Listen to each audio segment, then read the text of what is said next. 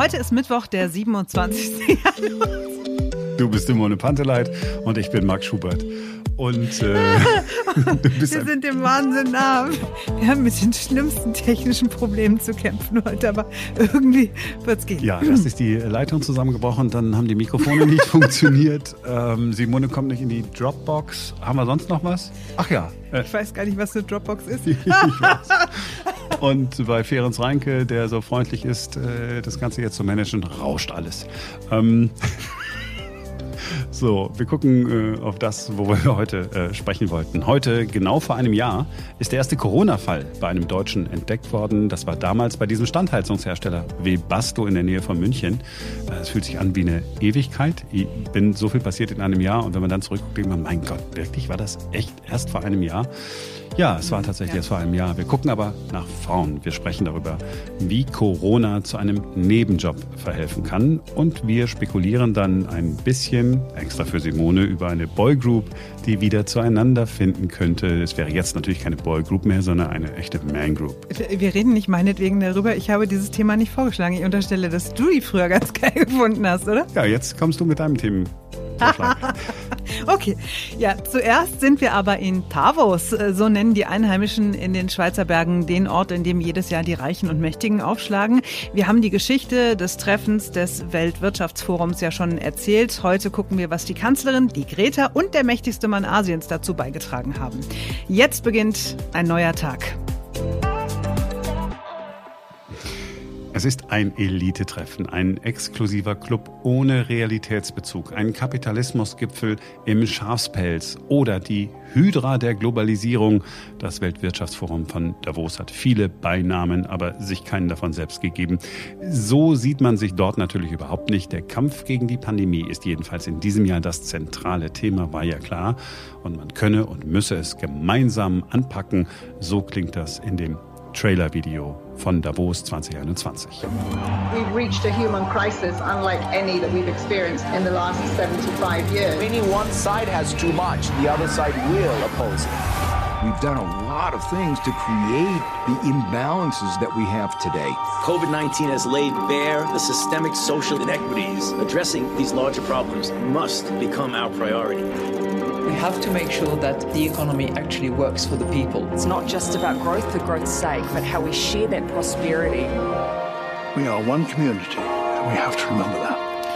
Eröffnet hat das Treffen wie üblich Klaus Schwab. Er ist inzwischen fast 83 Jahre alt, veranstaltet das Forum seit über 50 Jahren.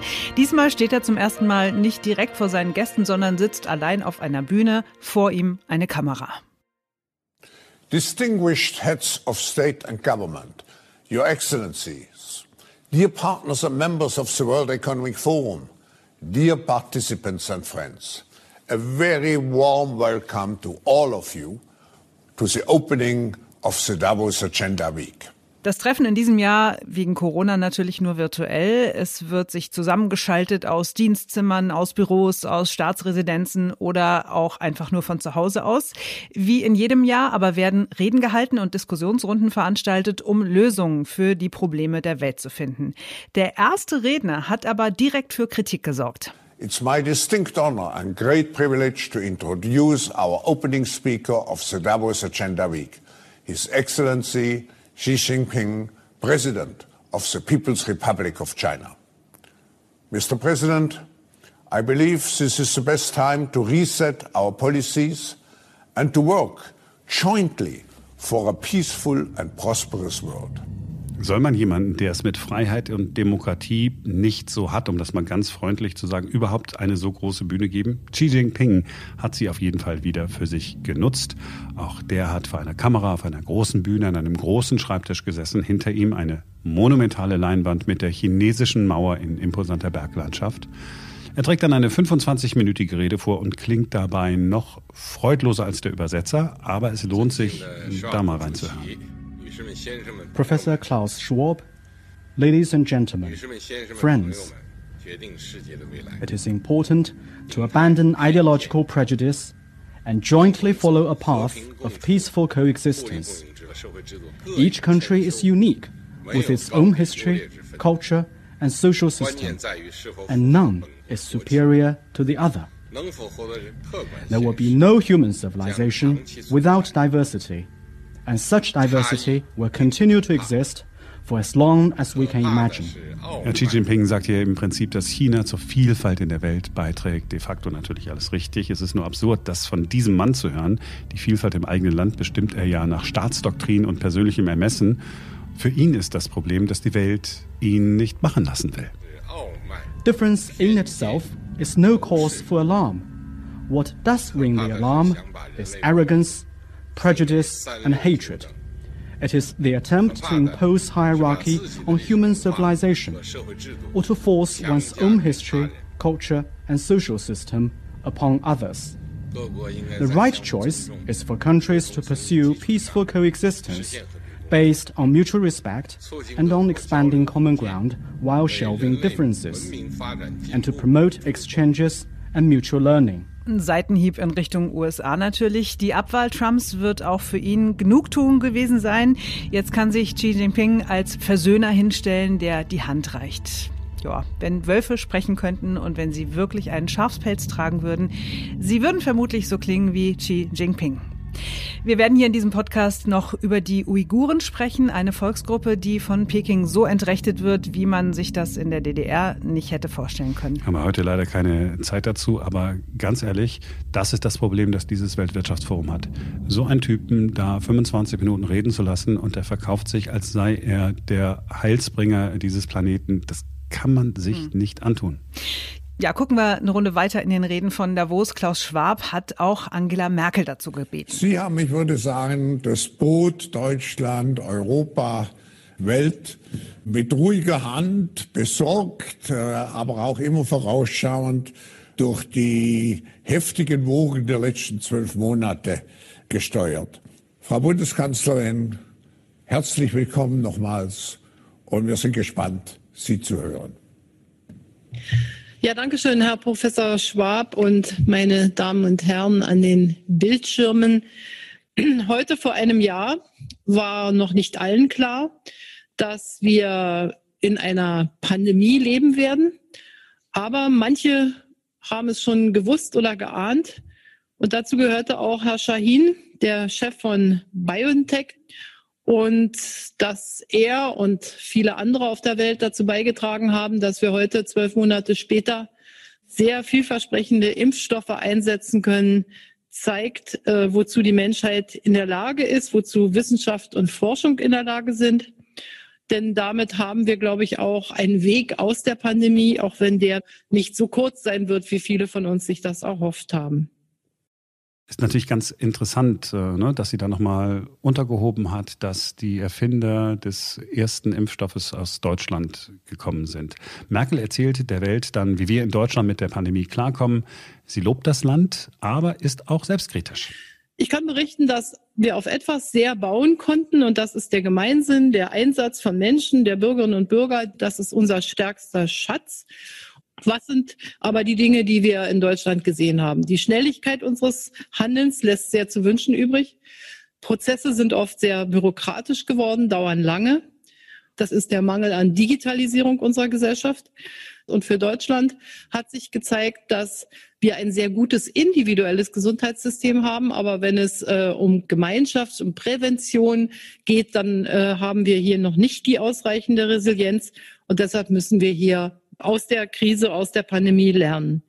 Merkel hat dann viel über Klimaschutz gesprochen, wie Konjunkturprogramme Wirtschaft und Umwelt helfen können. Sie hat vom europäischen Impfprogramm erzählt und dabei eher so nebenbei ihre pragmatische Sichtweise offenbart. Aber machen wir uns nichts vor. Die Frage, wer auf der Welt welchen Impfstoff wann bekommt, wird natürlich auch neue Verbundenheiten und neue ähm, Erinnerungen schaffen. Denn wer in einer solchen Not Hilfe bekommt, erinnert sich daran natürlich sehr viel stärker, als wenn das in guten Zeiten äh, der Fall ist. Merkel blickt auch auf ihre vorsorglichen Maßnahmen. Manche sagen ja, sie ist übervorsichtig, sieht sie aber auch nüchtern. Vorsorgliches Handeln bringe nun mal keinen Ruhm. Oft zitiert im Zusammenhang mit den Corona-Infektionszahlen. There is no glory in prevention. Und ähm, auf der anderen Seite können Sie sagen, gute Prävention erlaubt es Ihnen auch in schwierigsten Situationen eigentlich gut vorzugehen. Ja, und ich mag dieses Sachliche, dieses Unprätentiöse und ich habe es ja auch schon mal gesagt, ich wiederhole mich gerne, wir werden diese Frau noch sehr, sehr vermissen, wenn sie dann erstmal weg ist. Bei der denkt man ja nicht, dass das eine Show ist, die sie da abzieht. Also die Show, die so aussieht, Null. als hätte sie keine Show gemacht. Sondern die ist wirklich so. Es ist so, ja. es fühlt sich so richtig an in dieser Pandemie, so jemanden nüchternen äh, da oben sitzen zu haben und nicht einen, der sich verkaufen will. Das ist echt angenehm, echt. Ja, keine große Live-Bühne bekommen hat diesmal Greta. Ja, die Greta, deren Nachnamen man Thünberg aussprechen soll, hat man mir extra gesagt. Ihr Auftritt vom vergangenen Jahr ist uns ja allen durch Mark und Bein gegangen. You have stolen my dreams and my childhood with your empty words. How dare you?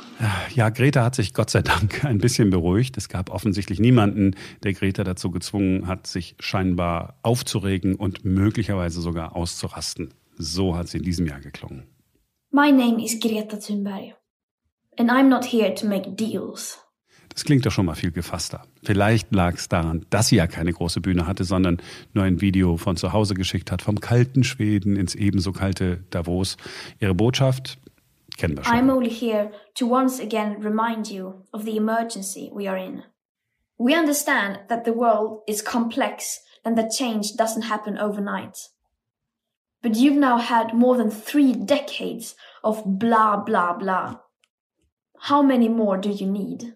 In der Sache hat sie nach wie vor recht, aber ich muss noch mal kurz nachfragen, weil du das eben gerade gesagt hast. Du glaubst, es gab jemanden, äh, der sie letztes Jahr dazu gezwungen hätte, auszurasten? Hinter ihr steckt eine Riesenmaschinerie. Das wird alles ganz genau gestylt. Das ist nicht ein kleines Mädchen, das dann sagt, so Leute, ich laufe jetzt mal nach vorne und dann kamen die Erwachsenen und haben gesagt, oh Greta, da unterstützen wir dich. Nein, nein, nein.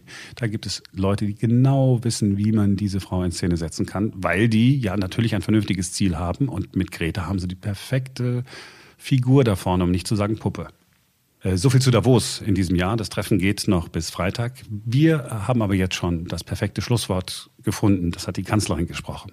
Entsprechend dem deutschen Schriftsteller Erich Kästner haben wir ein Sprichwort, das heißt, es gibt nichts Gutes, außer man tut es. Und die Pandemie hat uns vor Augen geführt, dass das Reden und das Diskutieren wichtig ist. Aber ich glaube, die Pandemie hat uns vor Augen geführt, dass jetzt ein Zeitraum des Handelns kommt, wo eben etwas getan wird, um die Schwachstellen, die wir alle erlebt haben, möglichst zu überwinden. Damit bin ich am Ende und bedanke mich für die Aufmerksamkeit. Ja, viele Menschen in Deutschland sind gerade zur Untätigkeit äh, gezwungen, beklagen fehlende Einnahmen, die ganzen Kulturschaffenden, Gastronomen, viele Einzelhändler. Auf der anderen Seite gibt es gerade viele offene Jobs. Es werden ganz dringend Corona-Testhelfer gesucht beispielsweise. Die Bundesregierung zahlt, wenn jemand in einem Pflegeheim hilft, die Besucher zu testen. Die Arbeitsagentur hat extra eine Internetseite geschaltet im Auftrag der Bundesregierung. Wir haben gerade mal drauf geklickt. So, also, die Bundesregierung ruft dazu auf, sich für die Unterstützung bei Schnelltests hm, hm, zu melden. Nebenpersonen aus medizinischen Heilberufen können sich auch geeignete Personen ohne medizinische Vorbildung melden. Sehr gut.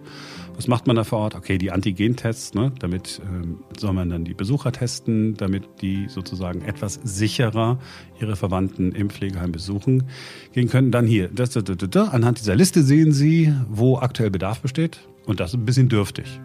Zwei Regionen gibt es. Einmal das nicht so wunderschöne Bottrop in Nordrhein-Westfalen und in Thüringen der Landkreis Nordhausen, habe ich schon mal gehört. Also viel ist das jetzt nicht. Also wenn das jetzt äh, die, die große Initiative ist, hm, fehlt mir noch ein bisschen was. Gut, Bottrop im Ruhrgebiet, die brauchen jeden Arbeitsplatz. Äh, Thüringen, Nordhausen, ich weiß gar nicht, wie da die wirtschaftliche Lage ist. Gut, aber vielleicht setzen sich andere Städte und Gemeinden ja noch drauf. Und immerhin, es gibt 20 Euro die Stunde. Also genau heißt es da, soll man sich an 20 Euro pro Stunde orientieren.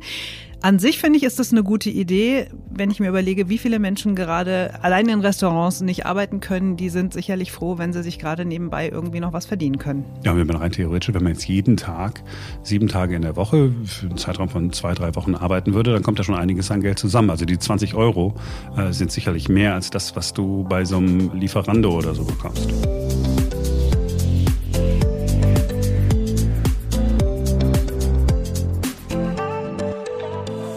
Robbie Williams, um den geht's jetzt. Der hatte Corona, ist schon ein paar Tage her, dass wir davon erfahren haben. Es geht ihm wohl auch inzwischen wieder besser, was auch kein Wunder ist, denn er hat die Zeit ja in der Karibik verbracht, in einer Villa, die irgendwas zwischen 100.000 äh, Dollar am Tag oder in der Woche kostet. Also auf jeden Fall was ein Haufen Geld. Ja, deutlich zu teuer für uns alle.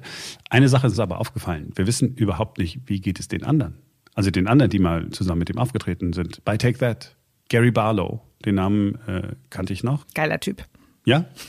Okay. ja, Mark, I love him. Mark Owen kenne ich auch noch, also den Namen. Ich wüsste jetzt nicht, wie der aussieht. Doch, das war der Kleine, der äh, bei Babe im Regen gesungen. Weißt du nicht mehr? Bei Babe im Regen. Nein, er weiß es nicht. Welches Babe?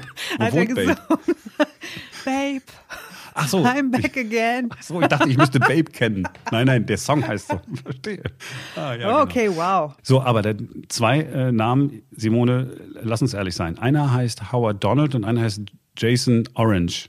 Ich habe Ja. beide Namen noch nicht gehört. Ich kann die auch nie auseinanderhalten tatsächlich, aber ja, es gab sie immer und äh, es gibt sie auch heute noch. Also, das sind aber jetzt fünf. Waren Take That nicht vier? Äh, es waren auch mal vier, weil Robbie Williams ja als allererster ausgestiegen ist. Dann kam der irgendwann zurück, dann ging aber ein anderer weg, einer Howard oder Jason, ich weiß es nicht mehr so genau. Also wir, wir dröseln das jetzt mal ein bisschen auf und sagen das Allerwichtigste zu Beginn. Take That will wieder zusammen auftreten. Gary Barlow hat das der englischen Zeitung The Mirror gesagt. Er hat gesagt, ich glaube, das wird's geben. Das ist äh, einer dieser Nervenkitzel-Teil der Band zu sein. Man weiß nie, was von Platte zu Platte alles passieren wird und ich liebe es. Take That sei ein sicherer, schöner Ort, ein sicherer Hafen, um zurück nach Hause zu gehen, nachdem man sich anderweitig ausgetobt habe. Das klingt so, das klingt so gemacht. Also irgendwie weiß ich auch nicht. Jedenfalls im letzten Jahr sind die zusammen in einem äh, Video gemeinsam aufgetreten.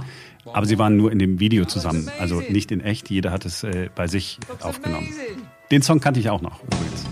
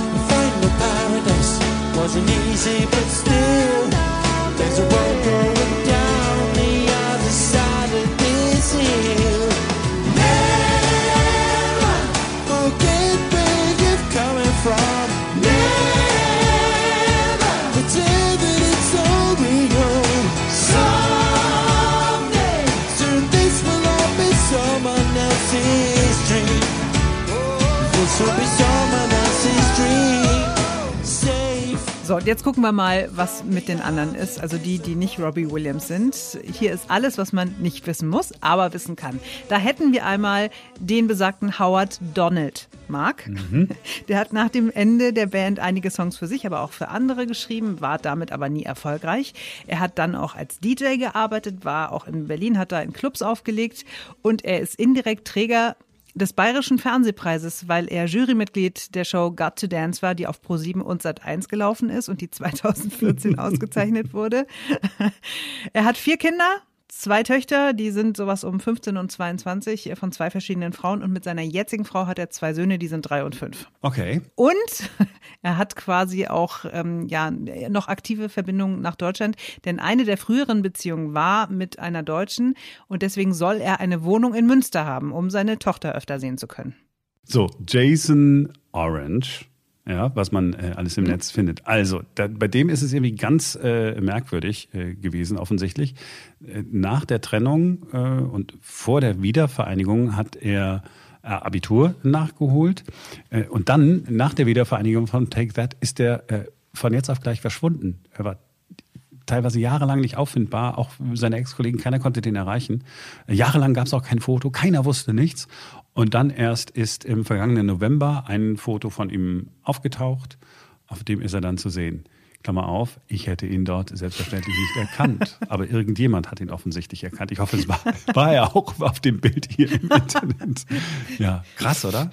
Also womit der jetzt sein Geld verdient, man weiß es alles nicht. Ich glaube, der hat aber auch relativ viel Geld während seiner aktiven Zeit bei Take That verdient und kriegt wahrscheinlich auch immer noch irgendwelche GEMA-Gebühren und Tantiemen und so, oder? Also der wird wahrscheinlich nicht am Hungertuch nagen. Ich mache mir keine Sorgen. Mark Owen, das war der kleinste von allen und der absolute Mädchenschwarm neben Robbie Williams. Der lebt in einem riesigen Haus in Hampshire, wo seine Frau und er Gesangsstunden geben wollen. Da gibt's auch ein Tonstudio, in dem er produzieren will. Das war natürlich vor Corona, also im Moment läuft das da nicht so richtig. Sein erstes Soloalbum nach dem Ende von Take That war ziemlich erfolgreich. Das Album danach dann aber schon nicht mehr so. Insgesamt hat er vier Alben gemacht, das letzte äh, 2013. Und er war hier bei Promi Big Brother in äh, Großbritannien dabei und hat die Show sogar gewonnen, hat drei Kinder. Mhm. Ja, wenn man erstmal hier äh, Big Brother Star ist, was ist, wenn man da Big, ist man der Big Brother, ne, wenn man äh, da gewonnen hat. Also wenn du das erstmal ähm, geschafft hast oder so, dann weißt du, du bist am Boden. Ja, du, ich glaube, es kommt immer darauf an, wen du fragst. Also hier in Deutschland hat das zum Beispiel Jenny Elvers gewonnen. Also ich glaube, die Leute, die das gewinnen, die finden das auch gut, die freuen sich darüber. Ist eine Frage, ob man da überhaupt mitmachen will und muss. Ne? Ja, wie ich bereits sagte, wenn man dann einmal gewonnen hat, weiß man, man ist am Boden. Entschuldige, Simon, entschuldige. So, über Robbie Williams müssen wir tatsächlich nicht reden. Also das weiß man, wie erfolgreich der ist und wie geerdet er mittlerweile ist. Ist ja verheiratet, hat auch mehrere Kinder. Seine Frau Ada hat ihn irgendwie ja, ins Licht geführt. Also irgendwie, der ist jetzt ganz normal geworden. So, aber lass uns doch bitte ein Wort zu Gary Barlow verlieren, weil das wirklich ein unfassbar toller Musiker ist und wahnsinnig nett. Ich durfte den schon treffen. Er hat sogar mal nur für mich gesungen kleine Petites am Rande. Und der macht ganz viel Benefizarbeit und ähm, schreibt für andere Songs und ist von der Queen mit dem Verdienstorden Most Excellent Order of the British Empire ausgezeichnet worden. Also trägt diesen Titel äh, OBE. Hat drei Kinder, ist wahnsinnig glücklich verheiratet und ist einfach, äh, das ist wirklich ein super sympathischer, total talentierter, toller Typ. War immer mein Liebling bei Tech That. Ah, okay. Super. Ich hatte keinen Liebling bei Take That. Ich kenne die Songs auch alle immer, wenn ich sie höre aber ich könnte jetzt keinen nennen, außer den, den wir jetzt gerade gehört haben, weil man mir aufgeschrieben hat, wie er der singt hieß. auch immer mit. Ja, kann man ja auch, ne, sobald Aber das du läuft. singst immer sehr, sehr laut und sehr schief mit. So, also, möglicherweise kommen sie wieder zusammen. Keiner weiß nichts Genaues. Möglicherweise ist das aber der Auftakt zu einer großen äh, Promotion-Idee. Der eine sagt, ja, das ist so ganz toll, wenn, wie, ist das, ist so der sichere Hafen, in dem man zurückkehrt, take that. So beginnt Promotion. Die ganzen Fans werden sich jetzt Wochen und Monate lang austauschen und dann irgendwann Big Bang, großes Konzert, Corona ist vorbei, Millionen von Menschen gehen in irgendein Stadion und gucken take that. Oder es gibt ein gemeinsames Video. Genau, aber danach trennen sie sich auch gleich wieder. Ja, und wenn es dann die nächste Wiedervereinigung gibt, kann man wieder so eine Promotion machen. So, damit sind wir auch schon wieder am Ende und haben wie immer noch eine Bitte an euch. Wenn euch der Podcast gefällt, dann gebt uns bitte gerne eine positive Bewertung bei Apple Podcasts. Anders als unser treuer Hörer Sebastian, der uns zwar abonniert hat und jeden Tag hört, aber noch keine Bewertung dagelassen hat. Seid kein Sebastian. Das muss euer Motto für den heutigen neuen Tag sein. Ansonsten gerne weiterempfehlen und äh, Feedback geben. Wir lesen alles, was reinkommt, unter podcast.einneuertag.com. Dann bis morgen wieder, dann ist wieder ein neuer Tag.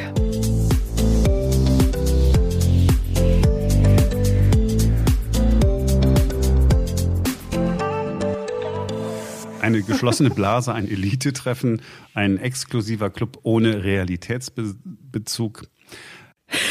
Ich kann da nichts zu sagen, Marc. Ich bin nicht mehr in der Lage zu reden. Was immer hilft, Simone, ist, wenn du sagst, ja, du hast recht, Marc. Mm. Marc, das stimmt. Marc, super.